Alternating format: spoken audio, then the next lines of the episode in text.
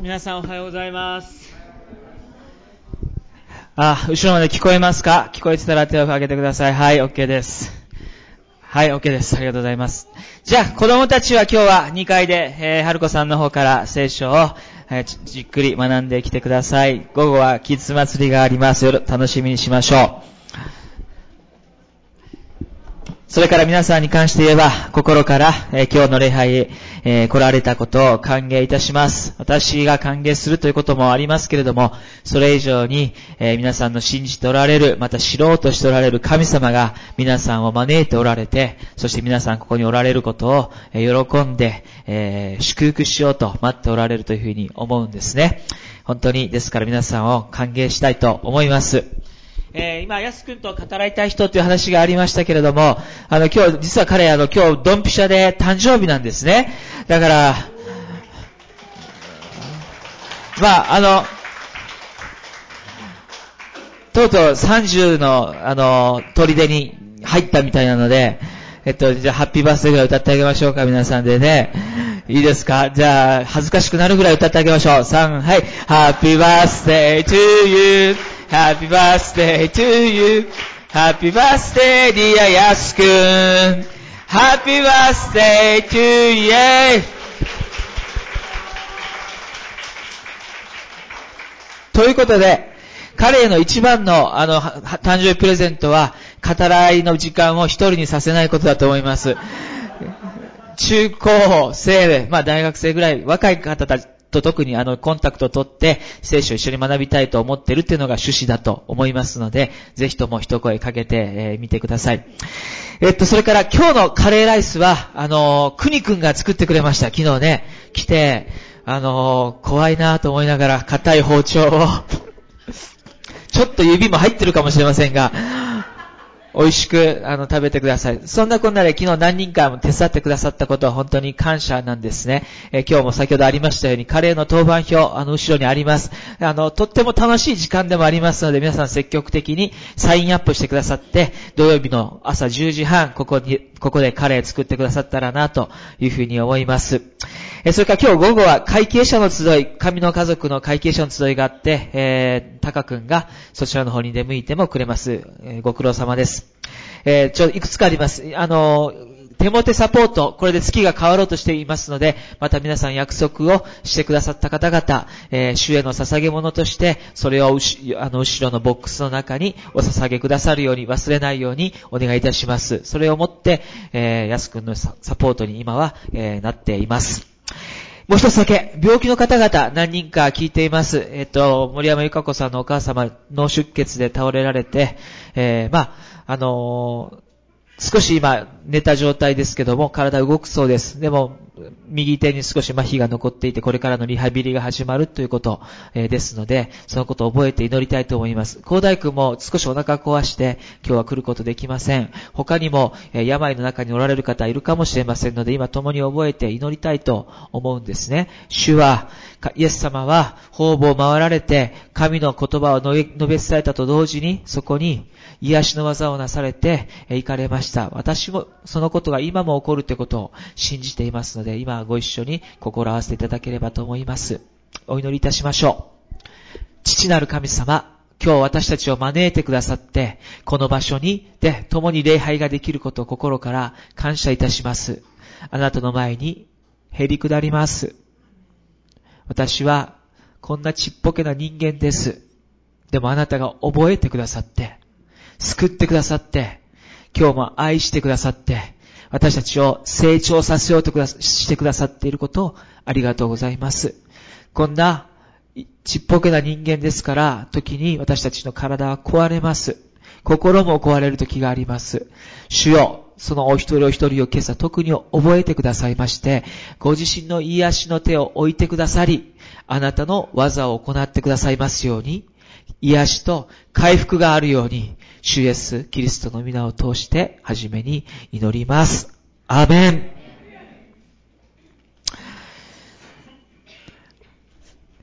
今日は、御言葉を食べるシリーズの3回目、今日で最後です。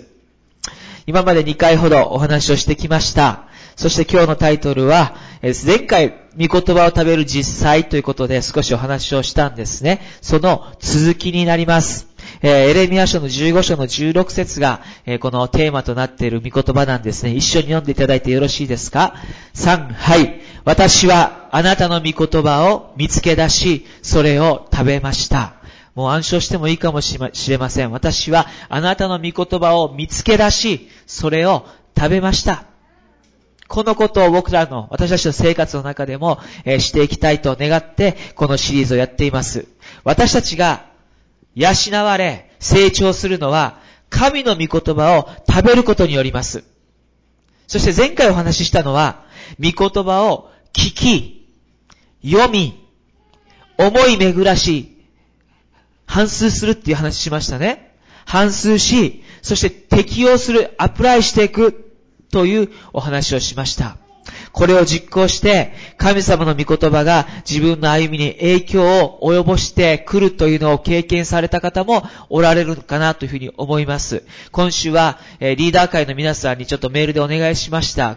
何か御言葉を読んで、えー、感じたこと、示されたこと、教えられたことをどうぞ僕に送り返してくださいと言ったんです。そしたら10人ぐらいの方が送り返してくださって、そしてそれぞれ読んだ聖書の言葉があって、それをどどう感じたか、そしてそれに対してどう応答しようとしたかっていうことを、えー、分かち合ってくれました。大変僕それを読んで励まされたんです。これだけ、この教会には少なくとも10人の方が神様の御言葉を読んで1週間のうちに、そしてそれに応答していこうとしておられる方々がおられる。もちろんそれだけじゃない、10人だけじゃないですね。そういう方がおられるってこと、そして彼らに神様が直接働きかけておられるというのを、えー、見聞きして、えー、心が励まされるのを感じたんです。僕はある意味この何週間、2、3ヶ月ですね、こう霊的ダウンをしているところだったですね。正直に物事を言うとしたならば。でも、その間も神様の聖書、御言葉に触れるってことをやり続けました。その中で語られていることは大きく言って二つあります。それは、心、へり下って、そして、主が生きて働いておられるので、そのことを待ち望みなさいってことが一つでした。主に、イザヤ書はエレミア書を通して語られたんです。もう一つは、自分を満たすことのできる方にだけ目を上げなさい。先週、富尾先生のメッセージ、そんなことでしたね。僕、他のもので何も自分の心を全部満たすことを経験したことがないです、実は。好きなこといっぱいあります。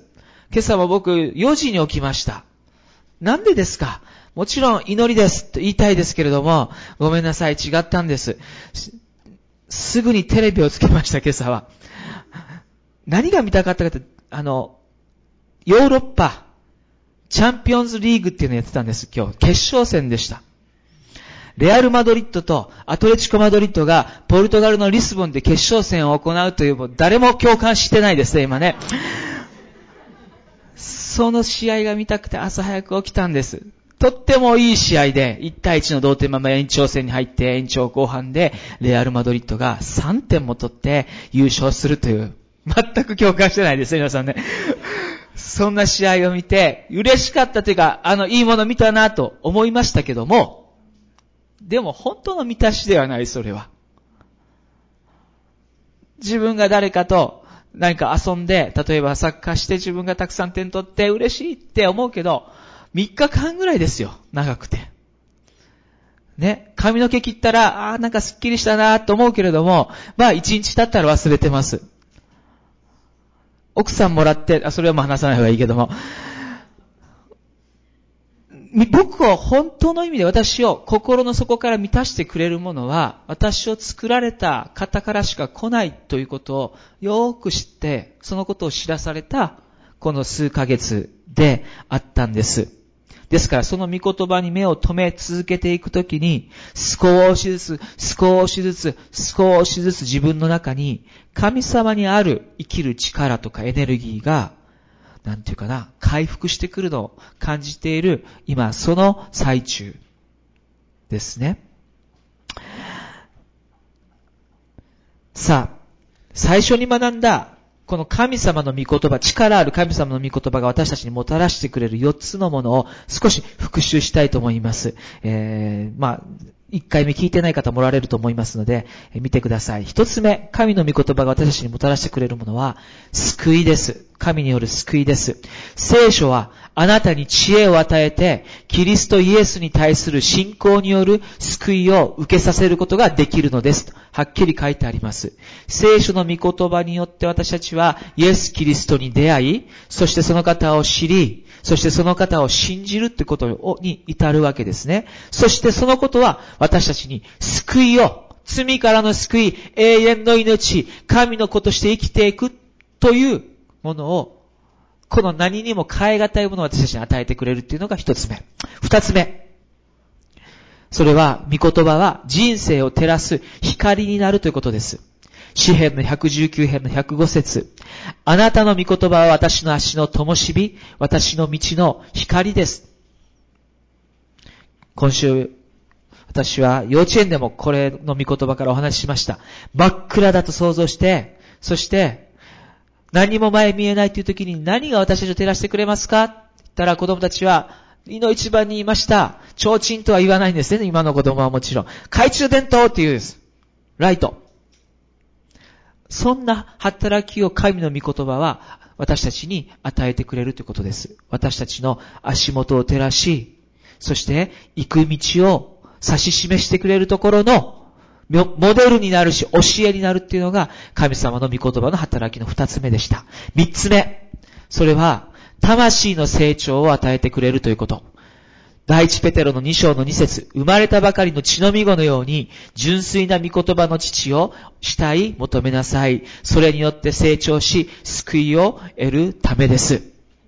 今日も花ちゃんいるし、赤ちゃんいます、この教会にもね。もうお母さんのおっぱい飲みたくて、えー、泣きますよね。ちょうだいちょうだいって言います。もう飲まなくなったらちょっと心配ですよね、そういう場合。そのように、神様の御言葉をしたい求めなさい。それによってあなたが成長するためだって書いてあります。あなたが、まあ、神様の御言葉ですから、僕たちは体を大きくするんではないですね。で私たちの魂を、私たちの霊を成長させてくれるために、そしてクリスチャンは皆成長するということを神に求められています。その場所で留まっていていいというクリスチャンは一人もいません。あなたには神様から神様にあなたは期待されている、成長することを求められているということ。そのために神の言葉である御言葉を求めなさい。それを取り込み、そこに行きなさいってことを述べられている。最後、四つ目ですが、神の御言葉がもたらしてくれるもの、人生の実りです。エレミアの15章の16節先ほど読みましたね。私はあなたの御言葉を見つけ出し、それを食べました。あなたの御言葉は私にとって楽しみとなり、心の喜びとなりました。と、あります。聖書の言葉は私たちを作られ、愛しておられる神様のメッセージですので、それを食べるときに、神様によって人生の様々な面が良いもので満たされていくことができるんです。そして、人格が成長する、先ほどお話ししました。そしたらどうなりますか？私たちには良い人間関係が育まれて、気づかれていきます。そして、神の国の価値観で物事を考えるようにもなるので、それが私たちの家庭や教育や社会や職場や学校にその良い価値観が神が人間に持ってほしいと思っておられるその価値観が流れ出していくようにもなるです。そして何よりも私たちの魂が喜びます。神の御言葉に生きようとするときに。この四つのこと、前々回お話ししたんですね。さあ、このように私たちの人生に良いものをもたらしてくれる、祝福を与えてくれる神様の御言葉をどのように食すか、食べるかということについて今日はお話ししたい。実は前回もお話ししたんです。一つ目は聞く。二つ目は読む。三つ目は思い巡らす。四つ目は適用するということをお話ししました。今日は、今朝は、さらに踏み込んで、実際にディボーションと呼ばれるこの御言葉を読み神様に祈るという時間の中で何をするのかということをちょっと具体的にお分かちしたいと思います。この中にはまだクリスチャンでない方もおられるかもしれません。でも私は心から皆さんをが未来、近い将来、イエス・キリストと共に歩む人生と導き入れられていくっていうことを願って祈っておりますから、どうぞ参考にして、そして、あ、クリスチャンの方々こうやって神様の言葉に触れようとしているのか、というふうに、えー、理解してくださったらなと思います。そればかりか、今日からでも、クリスチャンであろうとなかろうと、神様の御言葉を、に触れるってことできますので、もしよろしければ、聖書を読むことをスタートしてみてください。クリスチャンの方に関しては、ちょっと厳しいです。とにかく、決心してください。決心って、心を決めるって書きますね。誰でも知ってます。私は、ディボーション、神様の御言葉を読み、聞き、思い巡らし、適用し、応答して適用しよう。これをやろうと決めていただきたい。それほど大事なことだからです。それほど、御言葉はあなたに有益なものであるからです。それほど神様はご自身の御言葉を、言葉を皆さんに届けたいと思っておられるからです。神様は私たちの霊的なお父さんだというふうに聖書は教えています。そして、僕もお父さんです。まあ、足らないところのある不完全な父親です。父親にとって子供の何が最も喜びなのか皆さんわかりますか？お父さんなら多分わかるかと思います。もちろん、例えば、子供が働いて、初任給で何か買ってもらったら、結構嬉しいですね。本当に成長を喜ぶし、また自分にそういう思いを持ってくれてたことより嬉しいと思います。母の日が過ぎました。次は父の日が来ます。今皆さんいろいろ考えてますね。なんかもらうこと、も嬉しいでしょう。でも、例えば子供が良い成績を取ってくることも嬉しいでしょう。部活動であれ、勉強であれね。でも何よりも嬉しいこと、それ以上があります。それは、深い心と心のつながりを持っていることです。子供たちと。交わりがあることです。コミュニケーションがあることであり、そして子供たちが自立して成長していくという姿を見ることが、何よりも何かもらうよりも嬉しいことです、それは。そうじゃないでしょうか。全く同じことが、私と神様との関係の中にも言うことができるんです。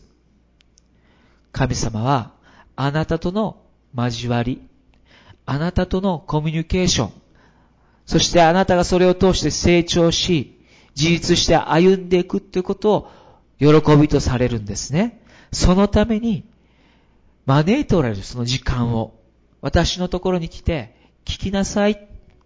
よ具体的にはこうやって礼拝で聞くこともそうですし、私、御言葉をもといにして皆さんにお伝えしているわけですから、同時に皆さんご自身が聖書を開いて、神様の御言葉を読み、それを自分の中に取り込むということ。それをしてください。それはあなたとの交わりを神様が本当に求めておられるから招いておられるんですね。待っておられる。ということができます。そのことまず覚えましょう。何かやらなければならないところの、あー、なんだろうな、えー、朝練とか、えー、強制的になんかやらされるということではない。これは、神があなたを祝福しようと招いておられるそのことなんだということなんですね。さあ、それを頭に覚えて、ディボーションの実際、5ステップ、今日は5つのステップを、えー、見ていきたいと思います。1つ目、まずそれは、時間を決めるということです。マルコの1章の35節えー、一緒に読んでいただいていいですか？マルコの1の35、3。はい。さて、イエスは朝早くまだ暗いうちに起きて寂しいところへ行き、そこで祈っておられた。イエス様も暗いところ、暗いうちに寂しいところに行って祈られた神様なんですよ、イエス様。でも、この地上にいる間、神の御子として、また一人の人として歩む必要がありましたから、そのために来られましたから、神と交わりの時間を持つ、自分の父なる神様との交わり、コミュニケーションの時を持つということを、まず、日の初めになされたようです。自分が最もやりやすい時間で構わないと思います。朝である人いるでしょう。夜の人もいるかもしれません。電車の中の人もいるかもしれない。昼休みの人もいるかもしれません。聞くと面白いです。皆さんに、どこでディボーションを持つのって言ったら、ある人は、あ会社に行った昼休み、おトイレでしてます。聞いたことあります。ある人は電車の中で、もう、あの、満員電車に揺られながら、聖書の御言葉に触れていますという人も聞いたことがあります。私自身は、朝の起きてすぐの15分か20分間です。今日だけです。朝一にテレビつけたのは。まず、新聞とかテレビに手つけるともうそれだけで1時間飛んでっちゃうので、まず聖書を開くようにします。そしてそこから神様の御言葉は今朝何を語っているのかっていうのを一日のスタートにしようと決心してるんですね。決めないとできないです、これは。そして神様に招かれているっていう感覚、また、なんかやらされてる感ではできないな、ということも、私自身も弱さを覚えるものです。きっと時間を決めることはほとんどの人にとって助けになるんだと思うんですね。時間が空いたらとか、忙しくない時にとか言ったらば、本当に継続は難しいと思います。そうでしょう。特に小さなお子さんを持っているお母さんには、えー、同情します。いつも子供がいて、いつもやることがあって、聖書を開く10分がままならないっていう状況、僕もわかります。そういう人たちに関しては、じゃあこうしましょうということもできないですね。ただ、それであっても、基本的にこの時間を神様の御言葉を読む時間に定めようということをした方がいいと思うんですね。ましてや、小さな子供に煩わされない私のような立場の人に関して言うならば、この一日のこの時間に神様の御言葉を15分読もう。そういうふうに決めていただきたい。心を決め、定めていただきたい。そのようにお勧めします。このこと僕進めることなしに、教会の成長がありえないと思ってるんです、実は。二つ目。具体的なステップの二つ目。心を開いて聖書を読みましょうと。えヨハネの福音書の14章の16節から17節にこのようにあります。私は父にお願いします。そうすれば父はもう一人の助け主をあなた方にお与えになります。その方はあなた方と共に住み、あなた方のうちにおられるからです。まあ、キリスト教、私たちの信じている神様は三位一体の神様と言われます。説明の仕方がとても難しい。ここでお話し始めたら、またもう一時間が必要かもしれません。でも、ちょっとだけ言うと、父なる神様、そして子なるイエス様、そして今私のうちにおられる精霊様、このお一人にして三つのお働きというか、三つの威嚇っていうんですけどね、性格を持っておられる神がおられる。そして、精霊は信じた私たちの内側におられるんだということです。あなたの中にも精霊がおられる。そして、二つ目のステップ、心を開いてっていう時にそれは、この精霊様を意識するということに他なりません。だって一人で聖書の御言葉を読もうとするときに、心を開いてって言って、なんか間違ってシャツなんか開いちゃったりして、そんなことしても心を開けないわけです。そこに、神様がおられる私のうちに精霊が働かれるんだ。今読んでいる時にも精霊は語りかけてくれるんだということに心を開く。そのことを認めるということ。教えてください。今朝も、この午後も私に語ってくださいと祈ることです。えー、僕はあんまり骨とか折ったことがないんでわからないんですけれども、痛みはね。でも僕の子供たちや周りの人たちは時々骨を折ったりします。筋がなんかなってしまったり。そしたら、お医者さん行きます。整形外科に行って、そしてその部分を、えー、レントゲン取ってもらいますね。で、レントゲンって、あれ、お医者さんよくわかるなと思いますよ、僕、見てて。まあ、ちょっと白いところがあるなとか思うけれども、まあ、癌の時もそうですよね。なんか肺癌とかあったら、そこが白くなってるけど、よくあの、レントゲンで、ここに悪い幹部があるって言うことできるなって感心します。ね。僕らだけでは、じゃあ、はい、こうなってましたよって言われても、どこが悪いのか何が折れてるのか、さっぱりわからないで帰ってきてしまうと思うんです。お医者さんの助けがあって、その説明を受けてみると、どうなっているのかってことがよくわかります。同じように、神の霊である精霊様が私のうちに働いておられるので、私たちは神様の御言葉を理解することができる。目が開かれることができて、その御言葉を本当の意味で知ることができるようにされるんです。ちょっと実際にね、どういうことをやるかって言ったら、これが僕のディボーションノートだとしてます。実際に5月20日のものは、えー、こんな感じでした。字はもっと下手くそですけれども、えー、2014年、まず日付を入れます。そして読んだ箇所、この日はエレミア書の14章の1から、えー、22節を読みました。そこで自分が印象に残った神様が自分に精霊を通して何か語っておられるなという御言葉を書き出すんです。イスラエルの望みである方、苦難の時の救い主よ8節にありました。私たちはあなたを待ち望みます。あなたがこれらすべてをなされるからです。22節に書いてありました。それを一つ一つ書き写していく。そんなに写経するみたいに、ダーって書く必要はありません。どこか心に示された一節二節で構わないと思うんですね。御言葉を書き出していきます。書いてる間にもね、私たちはやっぱり、あの、その御言葉に思いを寄せるんです。ただ字面読んでるだけじゃなくて、書くと。そうでしょ？テスト勉強だって単語、あマップ、マップ、MAP、MAP って何遍も書いていくと覚えるわけですね。書くということにはそういう意味もあります。二つ目のこととしてでも、とにかく心を開いて精霊が働かれるということを認めて、神様の御言葉を読み始めるということ。そして、自分にその日語られている言葉を書き出してみてください。これが二つ目のステップです。三つ目。その御言葉を通して、神が語っていることを聞くということです。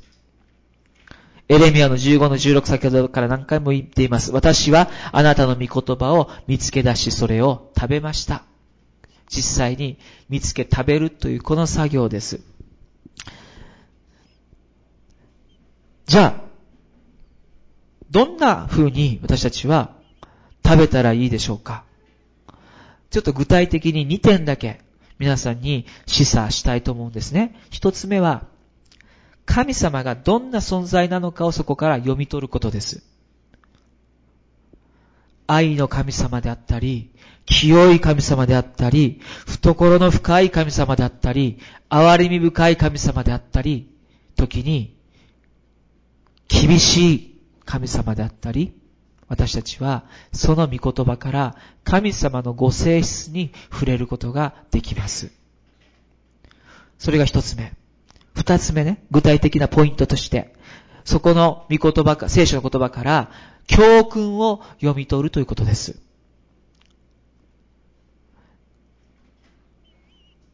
この御言葉で私の人生でモデルとすることは何なのか、また、私に与えられているすべき使命は何なのか、方向を転換しなければならないことがあるのかないのか、警告があるんじゃないか、私が示される罪があるので、あるのかもしれない。神様が私にくれている約束は何なのか。それらのことについて私たちは、その聖書の御言葉から読み取っていくわけです。これもちょっと実際にノートを、えー、シェアしたいと思います。先ほど、えー、印象に残った聖書の言葉二つ上に書き出しましたね。で、青い字のところが今、新しいノートのとこですけど、これを通して教えられることがあるとしたら、私は、主は苦難の時に助けて救い出してくださるお方だということ。毎週の生活の中で必ず自分が苦難だなと、ちょっと厳しいな、状況が良くないなと思うことあるでしょ？その時に、私を救い出してくださる方がおられるんだということをもう一度確認するんです。また、主は生きて働いて、ことを成してくださるお方だということ。死んだ神様じゃないんだと。生きて働いておられるんだというところに信仰をもう一度置こうと思わされても、思わされたことも今週起こったことだったんです。御言葉を通して、神様が何を私に教えてくださっているのか、それを読み取っていくってことが三つ目の、えー、段階です。さあ、四つ目です。それを自分の歩みに適用するということ。じゃあ、ヤコブの一章の22節一緒に、えー、読みましょうか。3、はい。御言葉を実行する人になりなさい。自分を欺いて、ただ聞くだけのものであってはいけません。僕面白いなと思うのは、聞くだけのものは自分を欺いてるって言ってるんです、聖書は。自分に嘘を言ってるんだ。よーくわかります、この意味が。聖書が、こうしなさいと言っているのを、逆の方向に自分が行こうとするときに、私は、この言葉を知っているのに、でも知らないふりして違う方に行こうとするんです。ああ、自分を欺いてるなと思います。御言葉は実行する人になりなさいと勧められているんです。これもちょっと実際をお見せしたいと思います。青いところが付け加えられたとこですね。生活のすべての領域で主を認めること。が一つ示されました。一歩歩くところで、どこに行っても、もう家でも、教会でも、幼稚園で必ず子供たちが笑ってくれるのは、トイレにもイエス様いるよって言うと、キハハって笑います、みんな。なんとなく汚いところって分かってるんですね。で、そこにもおられる。どこにも主はおられるっていうことを認めるということを、一つ自分のあまあ、実行すべきこととして示されたわけです。また、主が生きて働いてくださるということをも待ち望むこと。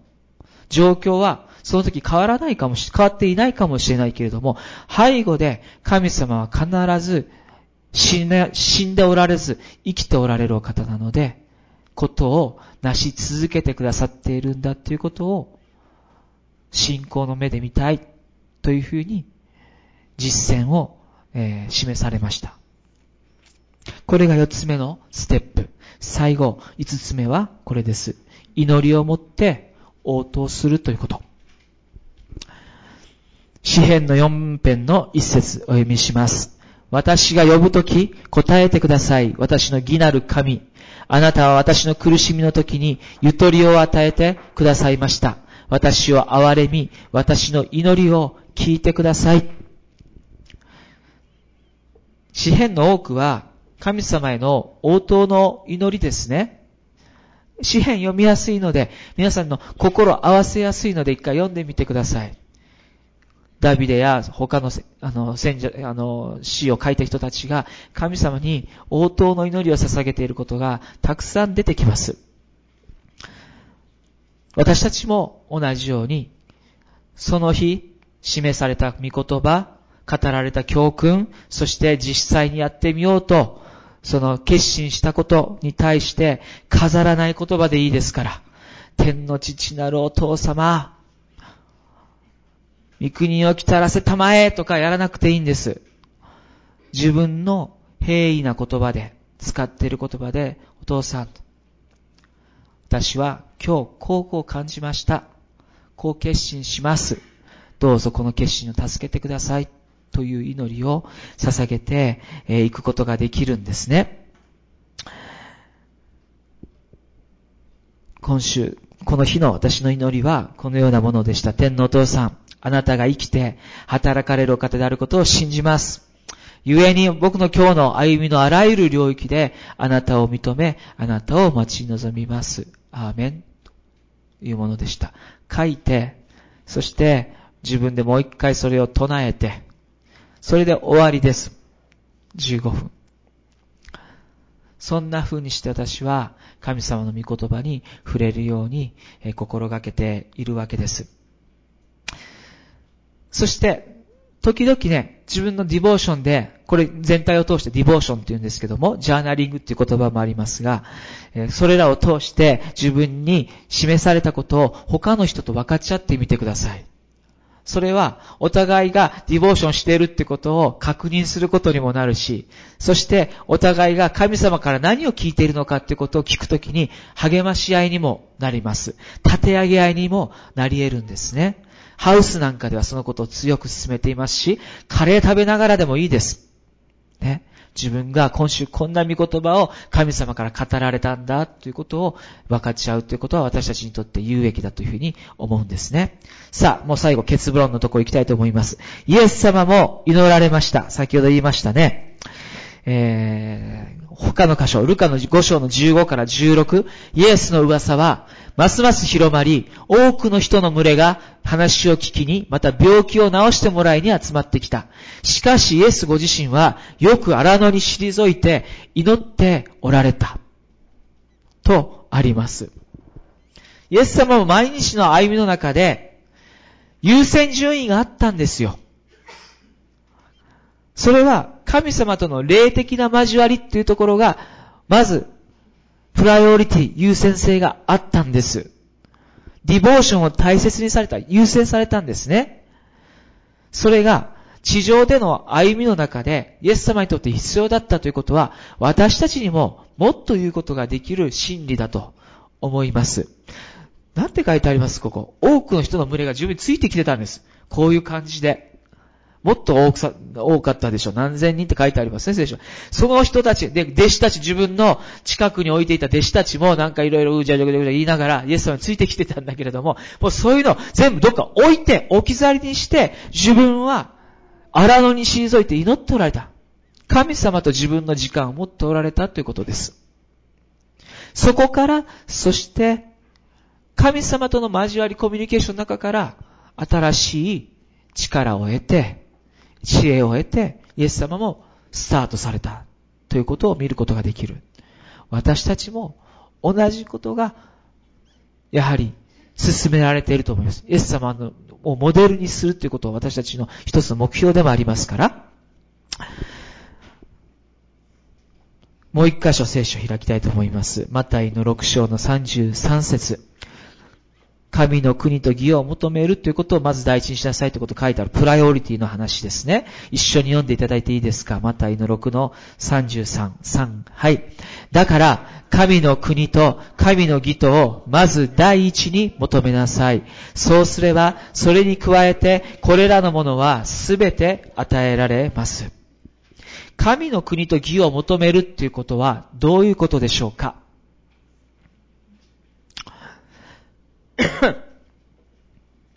どういうことでしょうか？すごく簡単に一言で言うと、それは神様が願うことを求めることだと思います。そこにプライオリティ、優先性を置くと、与えると、その影響が全てに及んでいくんだということが、このイエス様の言葉の中に描かれています。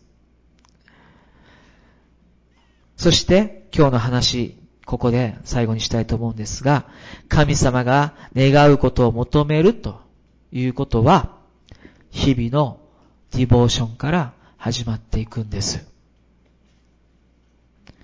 そこにプライオリティ、優先性を置いていくときに、私たちはそこから様々な祝福が流れていくのを、祝福を得るのを、流れるのを経験することになる。これがこの言葉の約束だと思うんです。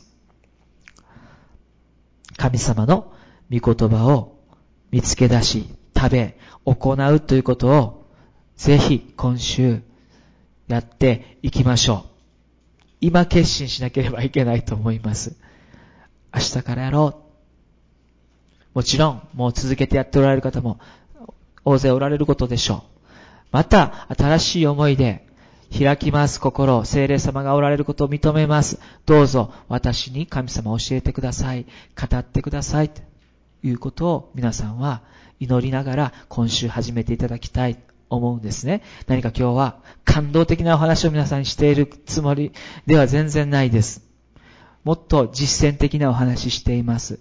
でも最後ちょっと神様の御言葉によって変えられた人のお話だけしたいと思うんですね。神様の御言葉は力があります。なぜなら私を作られた方の言葉だから。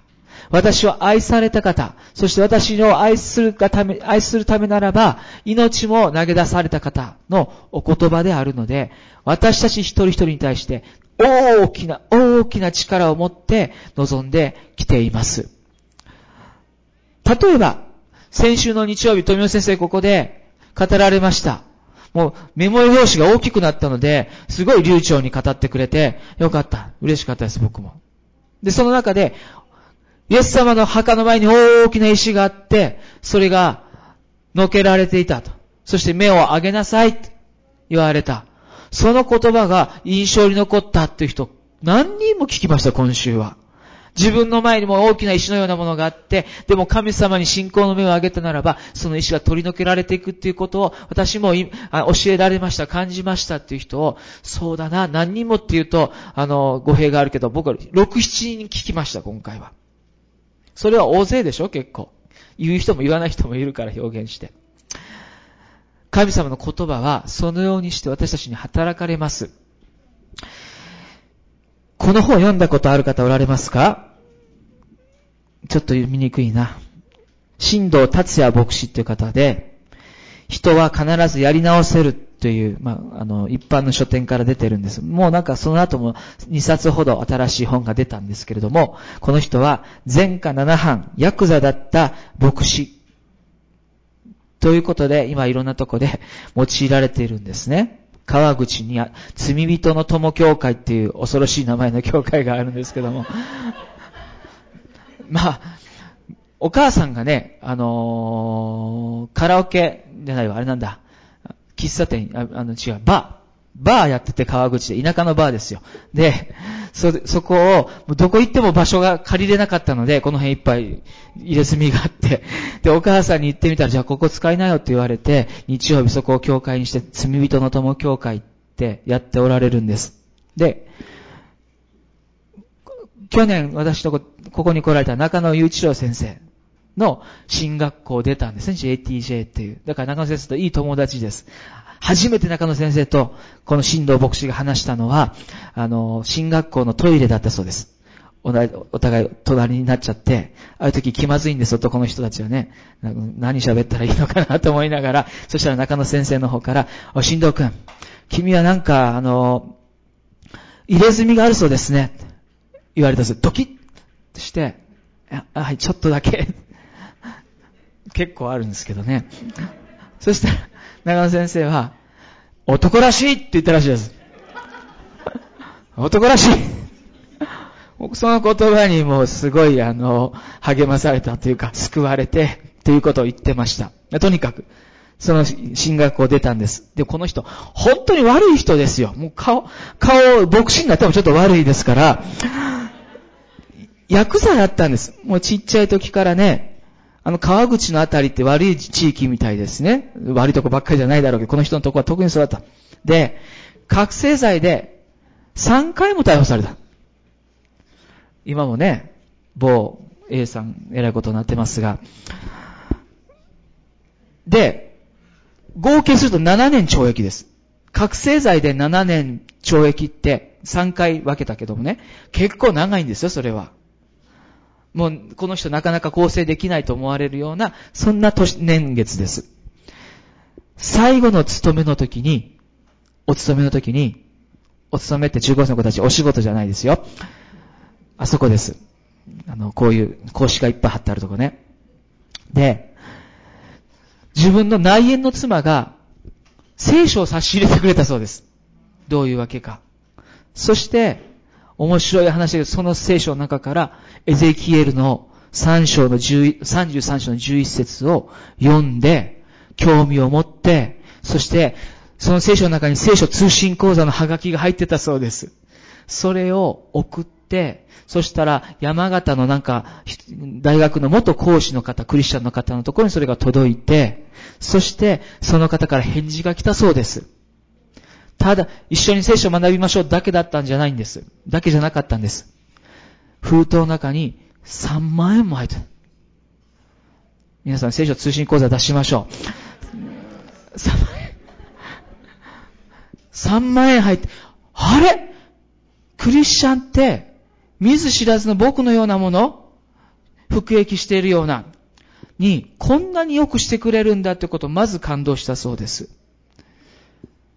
そして、32歳で、出所するまでの2年4ヶ月間、その3回目の服役は、必死に御言葉を学んだんです。そして、出所して、お母さんとこ行って、本当に三つ指ついて、今まで悪かった、申し訳ございませんでした。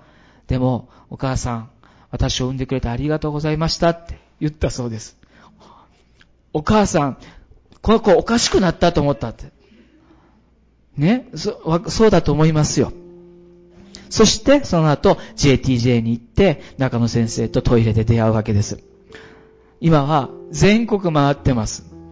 そして、つい金曜日も実は名古屋の教会に来てました。ね、一回お呼びできたらなと思っています。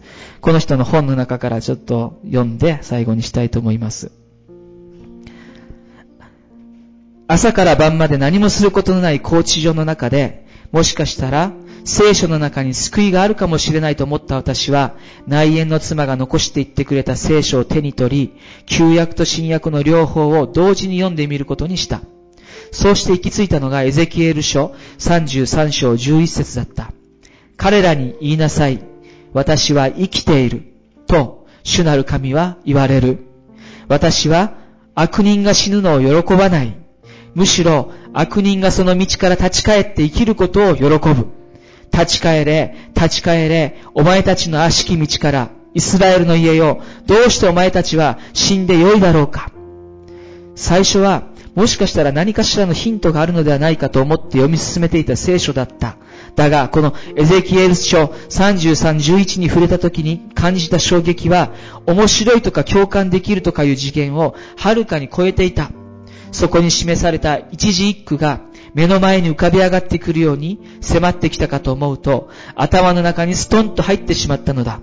私の視線は釘付けになり、先に進もうとしてページをめくろうとしても指先が全く動かなかった。ようやく先に進めるようになった後も気がつくと、エゼキエール書33章11節に戻り、何度も何度も繰り返し読んでいる自分がいた。読むたびに、神の御言葉は立体的に浮かび上がり、自分の心に染み渡っていった。こんな幸福感を味わったことは、それまでの一生で一度もなかった。独居房にいた私は、あまりの嬉しさに万歳をしながら、やったやったと飛び跳ねた。担当監守に、怪げそうな目で、目で睨まれ、おい、おとなしく座ってろと注意されてしまうほどだった。第二の人生の出発点を私はこの一節によって与えられた。私は神様に覚えられている。さらに神は私が人生をやり直すことを望んでいる。それまで聖書についてまともに学んだことがなかった私だが、なぜかそのことだけが、だけははっきりと実感できた。そして、牧師になって人は必ずやり直せるという本を書いたわけです。一節の言葉です。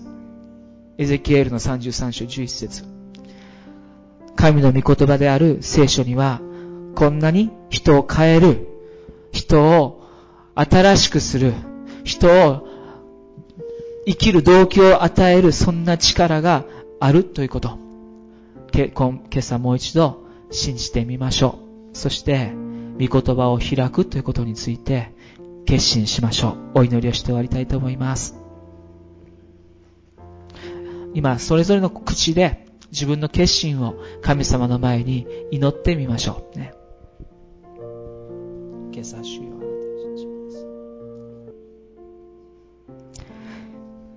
だから神の国と神の義とをまず第一に求めなさい。そうすればそれに加えて、これらのものはすべて与えられます。今朝、主よ、私はここにおられる多くの方々と一緒に決心します。あなたの御言葉を今週、私のうちに取り込みたいと思います。あなたの御言葉によって生きたいと願います。あなたの御言葉を実行させ、ていきたいと思います。神様どうぞお語りください。今週、ああ、やっぱり神様なんていないと言うんではなくて、生きて働いておられるあなたを、御言葉を通して私たちが経験することとなりますように、働いてください。あなたをしたい求めます。弱い私たちです。どうぞ強めてください。時間を与えてください。